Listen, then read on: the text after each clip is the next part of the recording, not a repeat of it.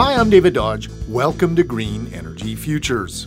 Metamorphosis. It's an awe inspiring transformation in nature as expressed by the beautiful monarch butterfly.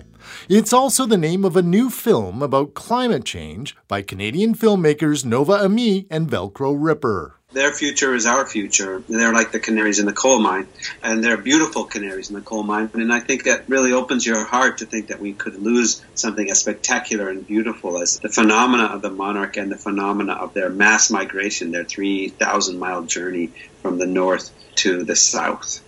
We actually spent time filming in the Monarch Butterfly Preserve in Mexico. And I have to say, David, that that experience was really life changing for us.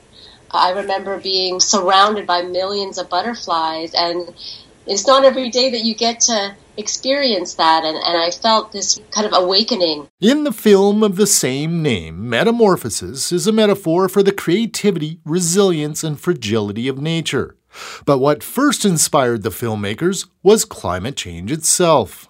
About four years ago, Typhoon Haiyan had just struck the Philippines, and over 6,000 people had died. My family is Filipino, and I just couldn't get it out of my mind. So that led to further conversations about how humanity is changing as a result of a crisis that we've caused. Metamorphosis is a lavishly visual film that weaves together imagery from storm and wildfire ravaged locales in Vanuatu and California with solutions such as solar for the disadvantaged in California, urban forest towers in Milan, and art installations that are recreating coral reefs ravaged by climate change. Sure. There's the art of Jason deCaires. Jason deCaires Taylor who does underwater sculptures. He creates molds with the people in his community that are made out of concrete and he submerges them underwater and they transform into living coral reefs. The underwater sculptures become beautiful, if not eerie, artificial reefs for sea life. My favorite actual scene or solution in the film is Grid Alternatives. And what I love about them is that it's a program that provides free solar panels to low income houses and it also trains people to become solar installers. Metamorphosis takes the viewer on a journey from pupae to butterfly and from catastrophe to brave new world. Ami and Ripper summarize the journey that is Metamorphosis, the film.